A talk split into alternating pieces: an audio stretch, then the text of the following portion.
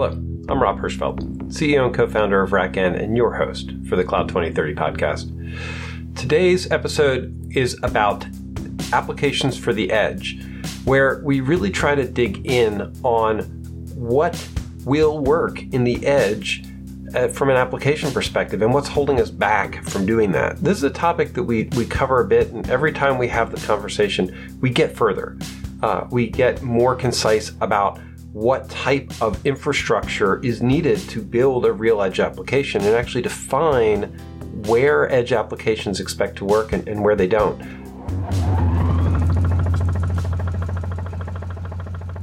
Uh, this one, we this is a like a lot of our topics is a is a continuation on our edge conversation, um, where we actually started uh, looking at what edge applications really were and trying to sort of get past the idea of you know the sort of the, the standard rote edge applications that we have and move into a little bit more future or deeper subject on how the edge edge could work or what would really make sense for edge. And so you know i was hoping we would spend some time I, I love the deep dives, but also some some brainstorms and pushing back on ideas of, you know, this is really something that needs to be done on the edge, or if we could figure out how to do it, it would create a real um, forward feedback loop for for um, in situ processing. Is the way I describe it. So beyond IoT, the idea that I'm actually a self-contained environment doesn't mean cloud's not involved, but we're actually building applications where the, the processing and the sensor systems, the analytics are um, all in situ. So basically, just alerting and signaling comes out of that edge, nothing else, not a data stream. I, I don't think I'm not worried about data streams coming out. I'm I'm thinking that the feedback loop is within a um, you know some and I don't I don't know the number of milliseconds, but some minimal proximity to that environment. Okay. So it could be that it's a geo or a, met, a metro area because that that would be potentially fast enough. But you know, the idea that we break this is what's key to me that we break the current model. Right? The current model is every device I have is fundamentally connected back to the cloud inter- interacts with other devices at the cloud level mm-hmm. and then comes back to my home. Right. Um, it's decentralized. So, so truly decentralized. Um, and there's applications, I think, uh, I, I, can go get from the pump a little bit more. Um, there's applications I think that will only work once we start getting real, um, you know, localized capability to close the feedback loop. So, um, like real AR or generic uh, augmented reality, in which you're interacting with devices around you. So if I'm if I'm going to you know build a thermostat that has no buttons on it, or, eliminate the thermostat from my house, which would make even more sense, then when I'm walking, when I'm looking at, you know, maybe this is wrong. I'm looking at the thermostat spot on my on my wall. It would show me a thermostat, and I'd be able to touch it and interact with it, and and take actions. But all that's going to require that I'm interacting with the device locally. Um, from my perspective, the feedback loop in an AR system would not be tight enough, um, and maybe I'm just wrong, to give me a, uh, a useful experience. But I'm also assuming that it's not, you know, one or two devices in my house that I'm going to interact with from that perspective. It's going to be, you know, hundreds of devices that I'm going to interact with in my house uh, ultimately. Rob, Rich, you're, you're you're giving me a frown face. So yeah.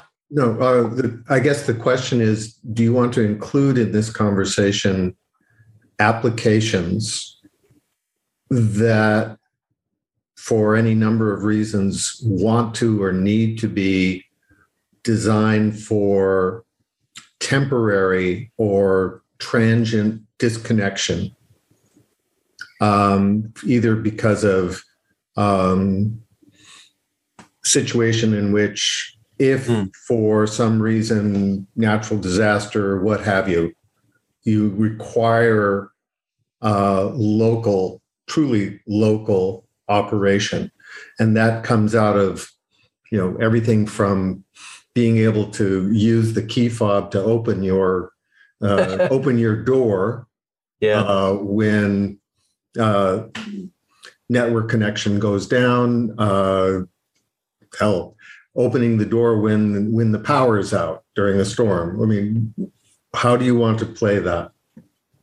i my assumption has been that sites would actually want to be autonomous with with cloud support rather than cloud support with a with a non-connected mode. I'm not sure I understand what you just said. So so what you what you described to me is a connected device that has a, a disconnected mode. Right. In, instead of having an autonomous device that can can operate in a connected fashion. And that was my that really was my question. Do you want to include them in the- in this conversation? Um, I, I think it's reasonable. I, I the the question that I have is, can those connected devices become connected to a, a local, a more local hub instead of do vendor Cloud X, um, which is eh, which to me becomes an edge application or an edge platform in in the mix of all this stuff. Right. essentially building out uh, backplanes, uh, network back, or excuse me, uh, data backplanes or data control planes, a better way of putting it, um, in multiple locations. So, like at the rather than just having a centralized um, data center, um, uh, city, and then home, as an example. Is that roughly what you're talking about? I, I'm trying to figure it out. I mean, there's a there's a vision of the future in my mind that has you know every house having its own IT domain. Right. I mean, if we if we think about the um, what there some companies have tried to do with the phone, um, even with things like offline Google Maps and offline Google Docs, et cetera, et cetera, um, should we be thinking about the home or an independent business as a device environment, as its own um, platform, as it were, as opposed to the way most homes are being built today, where um, well, I shouldn't say most homes. I don't know that for sure, but quite a few homes are being built ad hoc. Some of it works with Apple, some of it works with some local provider. So it's a multitude of potential technologies that equate to a smarter home as opposed to a smart home. But I think a smart home, I think a smart business, uh, smart manufacturing floor um, has to consider the potential risks of not being autonomous, even if it's only for a period of time or continue through. Um, I think it's a minimum requirement. In fact, if I was going to talk about um, the single most important application requirement for Edge, I think it might be that. Um, we when you make when you make uh, think about the home. I mean, the, the Rich's example of the door fob is a good one, right? People got locked out of their cars when um, the server didn't work for um, Tesla for a little while, um, right? You can't do that. Um, uh, when when your heating and and and et cetera is only working through your phone and um, that connection goes down and it's a super cold day you can't do that right? When when you have a store that's removed all but a uh, you know a security guard and the manager because everything else is autonomous even robots filling the aisles with replacement goods uh, and tracking inventory you can't have a network outage. Otherwise the store is closed and one store selling you know a couple of dresses an hour is no big deal but walmart's not going to do that. Anybody that's got any real revenue from each location is not going to not going to support that kind of activity. And and a manufacturing floor where i'm i'm seeing significant interest in edge a manufacturing floor or shop floor of any kind can't afford to do it because once you get used to the idea of no injuries or um, a preemptive assessment of equipment that's used 24 7 in real time, being off just doesn't work. And, and we've seen a, a real life example of what happens when that autonomy is lost. Uh, was it the 2005 or six that that great power outage in in the, in the Northeast? Yep. Um, I mean, not a lot of businesses were not ready for cash only. That's right. Well, a lot of businesses now don't in, in Vegas don't even take it the alternative. They don't take cash to begin with. Mm-hmm. Uh, going back to, to the discussion that again about autonomy and, and like being able to work locally, it occurred to me that IPv6 would be crucial for that because you, you can't have an ha, have autonomous networks that have their own uh, addressing uh, that might collide with another one once it once they, they rejoin um, the cloud. Are you, uh, Klaus? Are you talking about mm. basically self-organized or self-recognizing networks or groupings of uh, devices at the edge? I, I'm thinking about loosely tied routing. So let, let's say we, we New York City gets completely disconnected from the rest of the world. They still need to they still need to assign addresses locally to their devices in, in order to function. When they reconnect, if there are address collisions, that will screw up with BGP. But if we use IPv6, where each device will inherently have a fixed address already, then you can you can seamlessly transition from a disconnected network to a connected network and, and not have any conflict without without having to reconcile the the conflicts yeah. right I think, I think that's but a great point. I don't know, and I don't know why it uh, took me to this thought, uh, this this old nightmare, but reminded me of um, of virtual device uh, boot up storms and how they would crush networks and, and hardware. I, I, don't know. I don't see why that's related, but it just sounded related. I had to bring up the nightmare. But does every device need to be have uh, routable traffic to every other device? Um, I no, it doesn't so need to be. The uh, IPv6 I mean, still. I mean, IPv6 is still a really great solution for really large networks, and um, I, I what I've seen so far still uh, with uh, network providers is they um, ISPs they're still fighting building really large networks. They, you know, uh, my local provider Comcast still has private IPv uh, IPv4 non-routable, and will continue to only support that. Um, they provide it coming out of the gateway IPv6, but interior four non non-routable. So I I'd be surprised if they would change that approach. Um, I, I, think for nothing else than just for the security aspect of it's good to have um, uh, routing domains um, where um, some devices just naturally can't get out and um, and are non-addressable from outside the network. Um, well, you, you, can still do that with IPv6. Uh, it's just uh, sure. in terms of looking at that security in terms of network segmentation, you look at, at it in terms of firewall rules. And sure. Dropping traffic. Yeah, I just um, I know uh, Seth Schoen. I don't know if you guys know who that is. Um, um, in fact, I was just talking to him about this last week. Um, he's he's been proposing uh, some. Uh, this is kind of orthogonal, but um, him and uh, John Gilmore are proposing making some of the non-routable IPv4 um, address space routable, um, and uh, basically, yeah, they've, they've been proposing that stuff at IETF, and then uh, everyone's just like, "You guys have lost your freaking minds." yeah, don't do that. yeah. To be honest, I.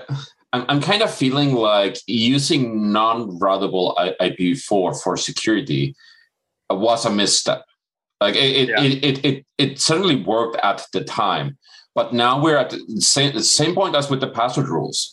Like we we we, we had password yeah. complexity rules, and, and, now we realize like no, we we, we enforced the, the wrong habits, and and, and sure. we we did the same with IPv4. I think like we like network segmentation should not be equal to security, and and that's why we have the, the these other uh, complex intrusion detection systems and, and, and, and data exfiltration prevention, etc., uh, that we need to layer on, on top of IPv4 because we, yeah. we, we, realize it's not enough. Yeah. No, unfortunately, that's it's, the history of that's the history of IT. I mean, v, VMs. are a fix for you know broken software design and uh, at the OS level and at the application level. We don't we don't need VMs. It's store just, containers. That's right. right? I yep. mean, my my my argument for around containers is that it allows programmers to ship crappy code, right? Because really fast, um, right? You know, yeah. you know, and if you know if your you know if your container flops over and dies, well, you just respawn it and you just move on with your life. You know, that's that's crappy code.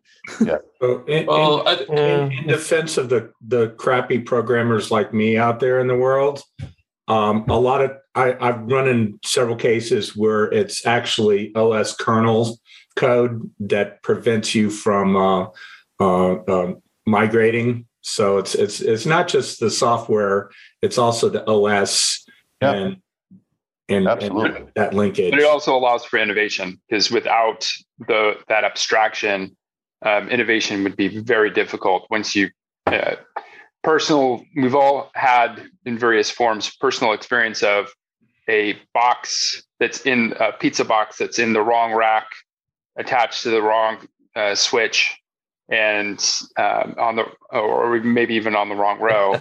And instead of actually changing something the call goes out to well why don't we just move it? You know just physically move that bad boy over to that other place you know the guys in the data center will do that. And then once you start that, suddenly now it's a weekly occurrence of, well, it's easier just to move it. So now instead of moving it, we can actually put it in a container. So, but yeah. I, I want to I want to pull this pull this back into the ed, to the edge application piece, and and interestingly, I don't think we're far off from what the edge application needs are. I think what we've what we're what what we're saying here is that there there are so many operational details to consider to build an oper- an edge environment that it's it's hard to even consider what an edge application would be. It starts it starts to bring into focus the notion that there is a convergence of infrastructure for networks, operating systems, all the way up through the uh, through the application that you're placing on there. And without attention to that kind of operational and administrative attention, you really can't build or design an edge app or think about edge apps without those considerations. It's, you know, maybe it's edge DevOps if you want to think of it that way, but it's still still an, an approach that you know you you want to start with that as a foundation. Now start i think what you're trying to do rob and and with good reason is let's assume that some of that infrastructure issue is taken care of or that you can you've you've right. addressed it. What is it about the designs? What is it about the operation of something at the edge that really recommends its remaining there at the edge in full on operation, you know, in GA? Yeah. Right. Or if you can do it, what how would that application grow? Is growth a is growth a precondition for success here? Really good question. Um, yeah, I don't mean grow in the like Amazon dominates the world growth model. What what I mean is that the the application that's there becomes part of a shared data plane. To Sean's point, and that that so it's, it becomes it's, it becomes it becomes part of the ecosystem. It becomes part of the it, it's something that you expect do you have a reasonable expectation for it to be there and for your for your use at the edge? Yeah, I mean to to to Mark's point about like a, a smart an edge an edge control plane in a factory. Right now, right, my understanding of of of, of manufacturing systems is they're really islands with minimal interconnect between them. And what what I see where I see edge actually becoming you know a, a powerful environment is when those systems become interconnected and you can say you know what i'm going to i'm going to put more sensors in my system because if I have more sensors or more cameras watching the line or things like that, then I can feed the data coming from those systems into all of my other systems and improve the systems. Mm-hmm. Um, and so the the the thing that I when I when I talk about edge applications, the thing that keeps making it feel like we're not even close is when each person's edge system, each company's edge system, doesn't talk to other edge systems in the same environment. Yeah. Um, because at that point you're just you're doing parallel it's it's ot parallel processing stuff you're never you're never creating um, an integrated system of uh, you know So the, the accelerated benefits of having a bigger sensor network or more compute power none of that none of that actually translates right if you if you took a couple of step back steps back and looked at the way in which um, mobile telephony hmm. works and is set up. Uh, are you encouraged or discouraged by the notion that um, in many cases those cell operations have to be, you know, and should be considered edge applications that have to function under a variety of conditions. Um, very often they don't talk to one another. I mean, does does um, Sprint's uh, or you know T-Mobile talk to Verizon at the uh, at the edge, and is that a requirement? Should they be should they be uh, encouraged? Is there an incentive for them to do that? Uh, that that it's interesting. That isn't the place where I was where I was I was thinking that they could be deeper. Yes, they should be, but I was thinking they could be deeper vertically.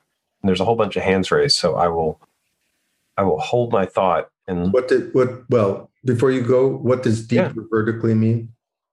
Deeper vertically would mean that inside of one of the providers' networks, I would be able to integrate my phone to an application running on their network and offload processing to right so so right part of the vision to me of edge is to be able to say all right my device is back-ended by you know offloaded compute capacity and then connected to other and this is where you you come in so so to me just being able to say all right my device is actually going to be you know minimal. It's it's not going to keep adding capacity, which is not the, what we see, but it's going to the, the capacity of my device has a has a limit to what I can carry. I'm going to make it a more powerful computer by back-ending it with additional application capacity processing that'll run on the tower or at at the near tower so that my phone could do really significant, powerful things analytically that I, am not going to carry with me. Okay. That would be amazing. I, we're not there. We're not even close to there. Um, and then to make it do even more amazing things, I want my phone to be able to connect to stuff around me, which might require it to then cross networks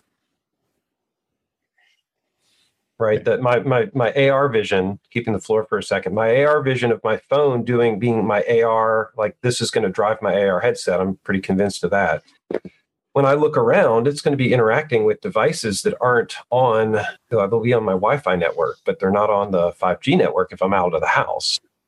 Um, and so the devices that i'm interacting with in the environment to make that work have to be able to have high interconnect back to the application likely not on my phone that's driving my AR experiences. And then follow that application is going to follow me around cell to cell. Mm-hmm. Right. I, I, don't think we're even, you know, working with telcos. I, I think we're pretty far from that vision. Um, it doesn't mean it won't happen one way, another a different way, but mm-hmm you know, the right now the path is. To, we're just going to make better and smarter and you know bigger cell phones to handle it. We're going to be strapping little PCs on our back to handle our augmented reality experience. Um, all right, and Mark. Sure. Um, yeah, I, and it's funny because I, uh, in hearing you explain, Rob, I actually went um, one direction and then pulled back and went another direction. Um, but you know, when I when I think about the home, I'm torn in two directions. One is uh, the only way to get sort of like the IPv4 discussion. It's like, what do you do to solve for a pragmatic environment as opposed to a the best fit environment? So today, the best way to get the most from your phone or your laptop or your iPad or whatever other devices you have is to have them all belong to one vendor, right? And um, I don't, I don't, I don't like that idea. I don't know if that's the right approach for homes, but I don't like that idea. Um, and so, uh, you know, I've I've been pushing since uh, I was at Ericsson, and every time we had conversations within Ericsson and with our phone operators, I kept telling them the same thing: is I don't know how you keep talking about edge when edge for you means the southwest, southeast Atlantic.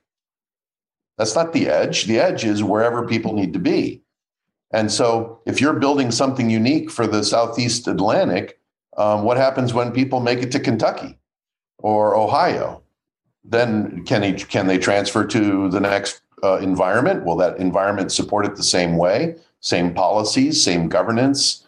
Um, and so, I, I, I think long term, our only answer is to solve for that problem. The problem of um, uh, that I talked to Derek Collison about when I was still at um, Apcera, which is the you know the bullet train, and being able to continue to do the work you're doing, whatever it happens to be, across whoever's network happens to provide you the best performance and capacity and latency wherever you happen to be for that 10 seconds.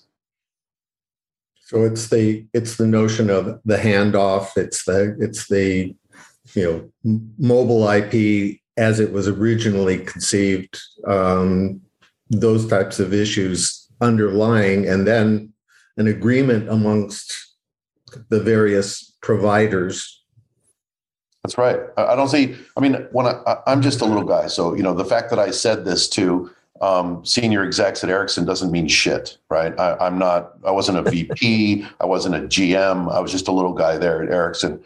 But I wrote a long ass report. It was like 30 pages long for me anyway, non college graduate. Anything over five pages is a is a thesis for me. Um, uh, uh, but um, you know, I wrote this 30 page report telling them how they needed to get in bed with their enemies. They need to get in bed with Nokia. They needed to get in bed with Samsung. Uh, I, I left out Huawei because that was just a little bit too delicate, especially at the time.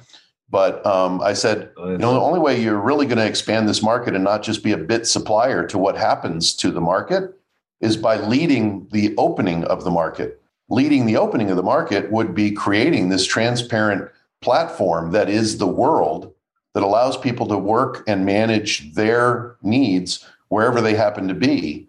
Um, and the siloed environment that they continue to sell into and support uh, in their customers was the antithesis to that. It, this hooks in into the conversation that we had uh, on Tuesday about standards and de facto standards. Yeah. Um, so, I mean, we, we, we, see that, for example, in, in, in the in the, in the, the monitoring and, and, tracing world, where uh, to, even three years ago, you, you, had multiple standards. You had Zipkin, you had Jaeger, all kinds of different pro- protocols. And now everyone, and uh, literally everyone, has standardized on open telemetry. And it's great because you can now produce your, your, your telemetry in any application and you know that you can send it to any backend and it's and it's able to process it. Yeah. It's wonderful. And and yeah, the same needs to happen on, again on, on, on Edge as well. Uh, just wanted to go back a, a, little bit further though to Rob to what, what you were saying about again ma- manufacturing and, and, and these disconnected systems. Um just w- want to put on like maybe the, the, the skeptic hat and, and, and, throwing a bit of caution uh, there in, into there. If we start connecting these systems how can we prevent coupling them No, that's so. So, and, and uh, just taking taking this as keep a parallel, for example, with, with, managing infrastructure with Terraform. I mean, I, I can I can have a Terraform module that, that produces some output and have another module that, that depends on that output. Or I can have the second modules just get some get some data resources that that that looks at the environment and and, and, and builds based on that. So taking that to the manufacturing aspect, I would see it as a much safer approach that instead of coupling them via via connected data, I, I would couple them with sensors. So have one aspect had take input from a sensor that watches the other one. Uh, I'm not sure I understand how that. Could you could you run through that once more, Klaus? Because I missed. I missed. All right.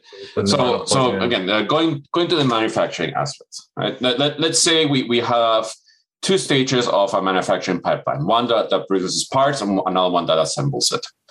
Uh, and they're currently decoupled, unaware of each other. So different. Now, Rob's proposal was to was to to use edge an edge interconnect to to have the the second aspect the, the second stage um, get data from the from the first one to to say uh, or get data that the first one emits to to yeah. for example adjust its assembly speed based on on on how the how fast the the, the, the so parts are being manufactured. Getting operational data from the first that that right. basically directs the op, directs the the settings or the parameterization of the second. Right. Okay. So now, what I worry about is the coupling of of, of that data. So you're, you're the, the, the the assembly is now dependent on getting that data from from from the the parts manufacturing stage. Uh, mm-hmm. Contrast that, for example, in instead to having the assembly uh, depend on sensors that say watch the the warehouse, uh, the immediate warehouse where, where the the manufacturing sends its parts to say, okay, I have this many parts available and I, I can just adjust my speed based on on that. So are you are you talking about instrumenting the first process in a fashion that um, would kind of look like sensors as opposed to getting some sort of single flow of of operational output from it? Is that the is that the distinction? E- yeah. So uh, more specifically, I'm thinking at if the if the the first stage, the manufacturing stage, goes away entirely, or or needs to be replaced wholesale. Yes. Um. Yeah. How coupled is the, the assembly stage to that manufacturing stage? Can we shift seamlessly from one to another, or or or not? The to me, this is we've had some good conversations around digital twins. Yeah. Here, I I, I think you're right to bring up the con, the question about coupling, um, and I think that you know coupling is complexity is is a natural state. Coupling is a controllable is a controllable state. Right. That's something we've we've that's one been one of my takeaways from previous discussions. Um, I, I don't.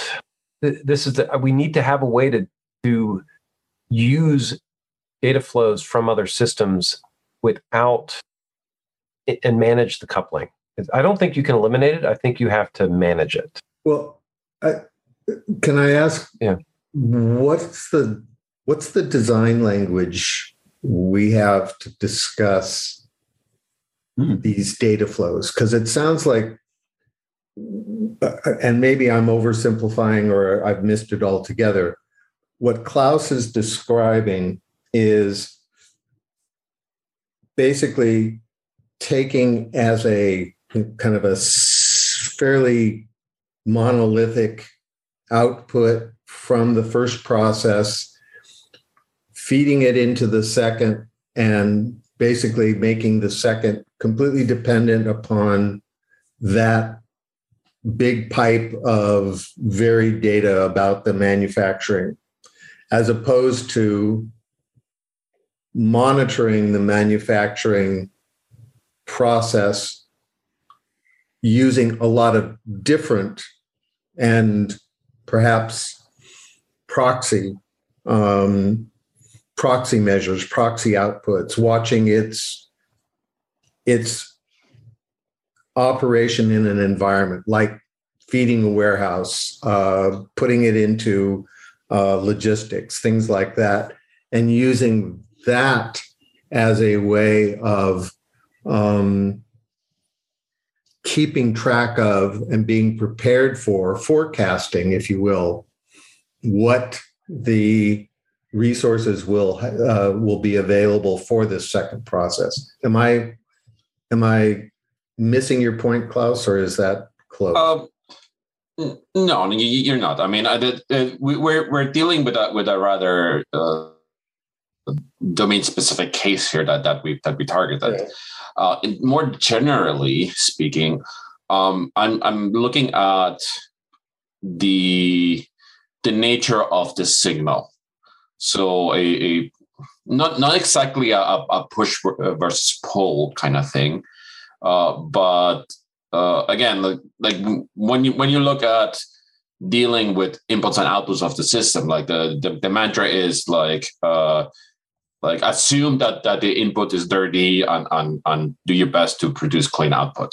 Um, I, I I feel like when we're we're looking at edge systems and, and edge in, interconnected systems, this becomes much more important. So, uh, would you, again, a paraphrase, but uh, would you then say, rather than de- being dependent upon one actor's kind of selection of data to share or push to someone else actually have something else, have that something else be monitoring multiple sources of um, information, of data about the origins, actions in an ecosystem. How much is it consuming? What is its outputs? What are the varied outputs? Is that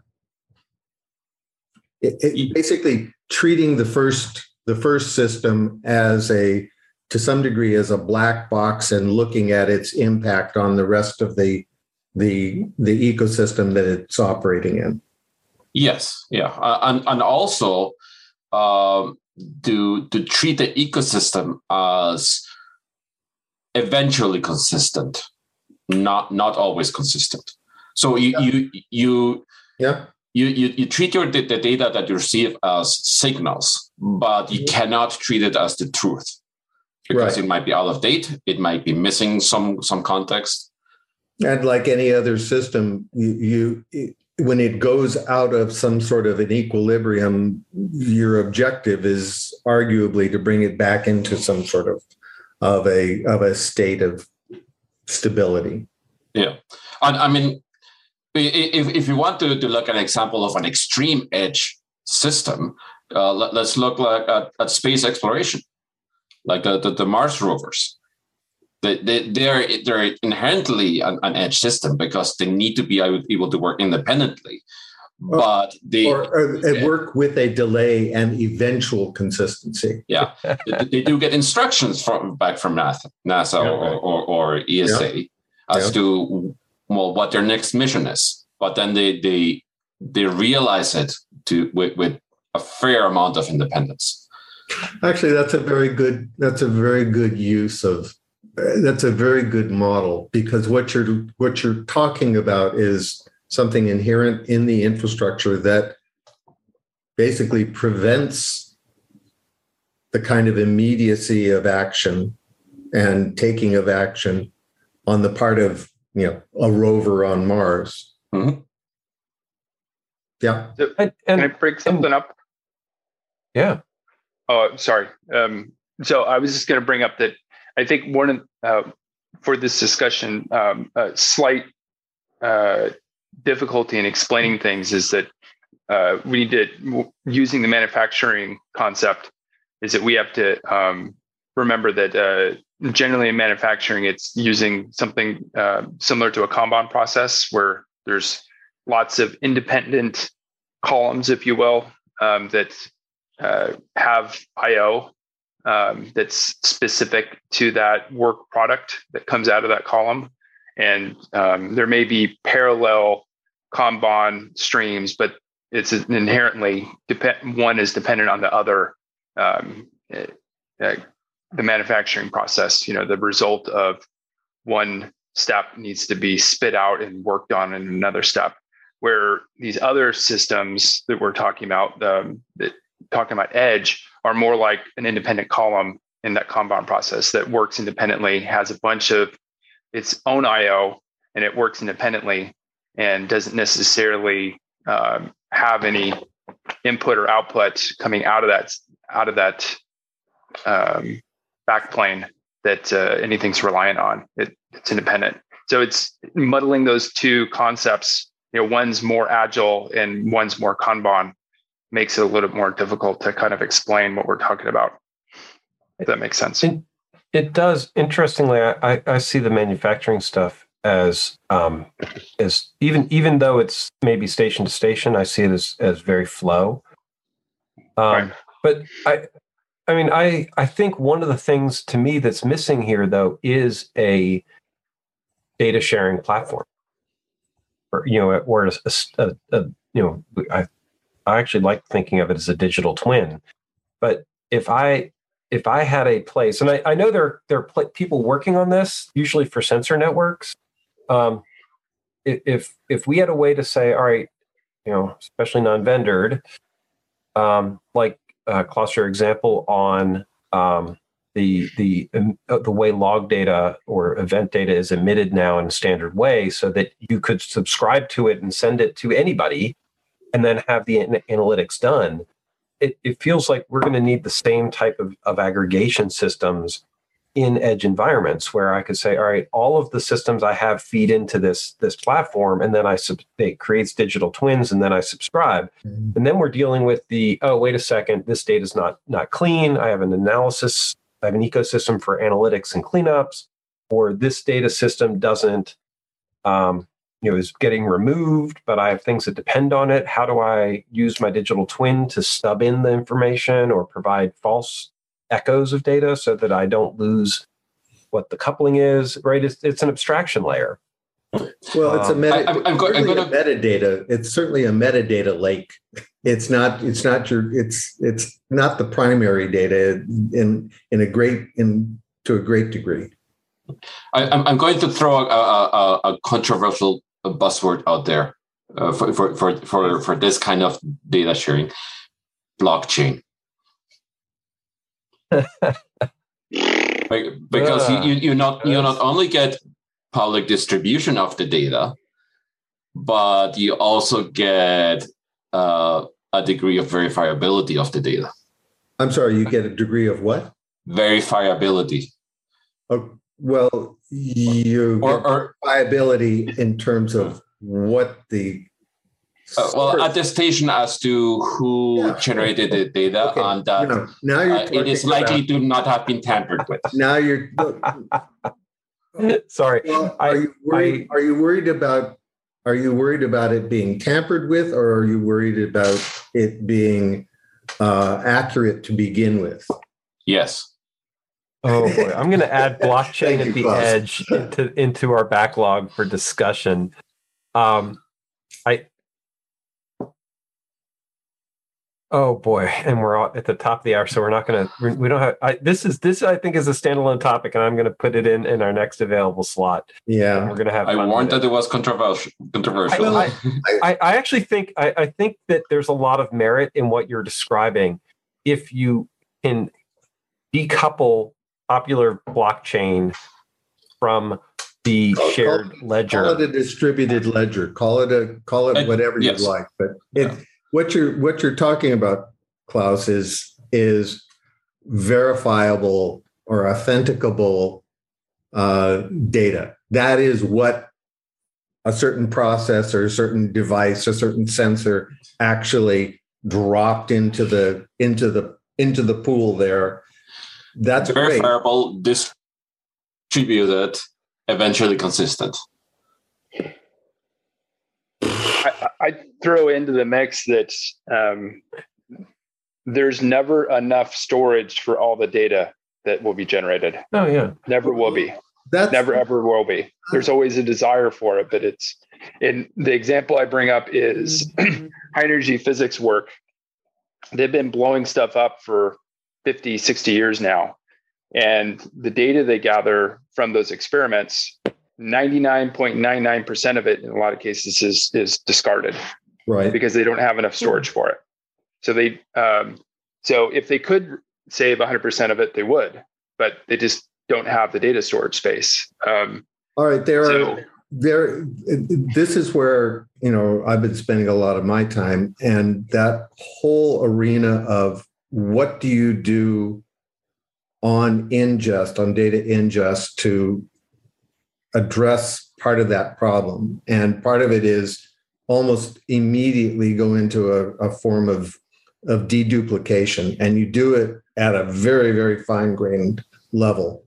I, I, I understand what you're what you're talking about, Sean, but I I think you know we have a lot of design patterns that just don't acknowledge what we have at our at our beck and call right now. And and i i'll i'll i'll take that one off on a on a on a different topic cool. Well thanks for the time guys. It was fun. at the top. This was this was, this was great. I feel like we kept chipping away at the edge boulder. Uh and so i appreciate the conversations. All right. Gotta go. Cheers guys. Cheers. have a good one. Yeah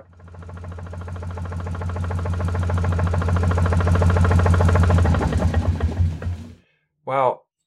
These edge conversations are super challenging because there is so much to be done, so many missing pieces to the whole edge application structure that it, it really becomes a circular conversation. We need a shared data plane to make edge applications work, but we need better controls and application and things like that. And until then, we're going to keep having more vendor silos please join us uh, December, January 20th, 2022, when we talk about Edge blockchain. I know you will enjoy that conversation. Check it out at the 2030.cloud. See you there. Thank you for listening to the Cloud 2030 podcast. It is sponsored by RackN, where we are really working to build a community of people who are using and thinking about infrastructure differently. Because that's what RackN does. We write software that helps put uh, operators back in control of distributed infrastructure, really thinking about how things should be run and building software that makes that possible. If this is interesting to you, uh, please try out the software. We would love to get your opinion and, and, and hear how you think this could transform infrastructure more broadly, or just keep enjoying the podcast and coming to the uh, discussions and you know laying out your thoughts and how you see the future unfolding. It's all part of building a better infrastructure operations community. Thank you.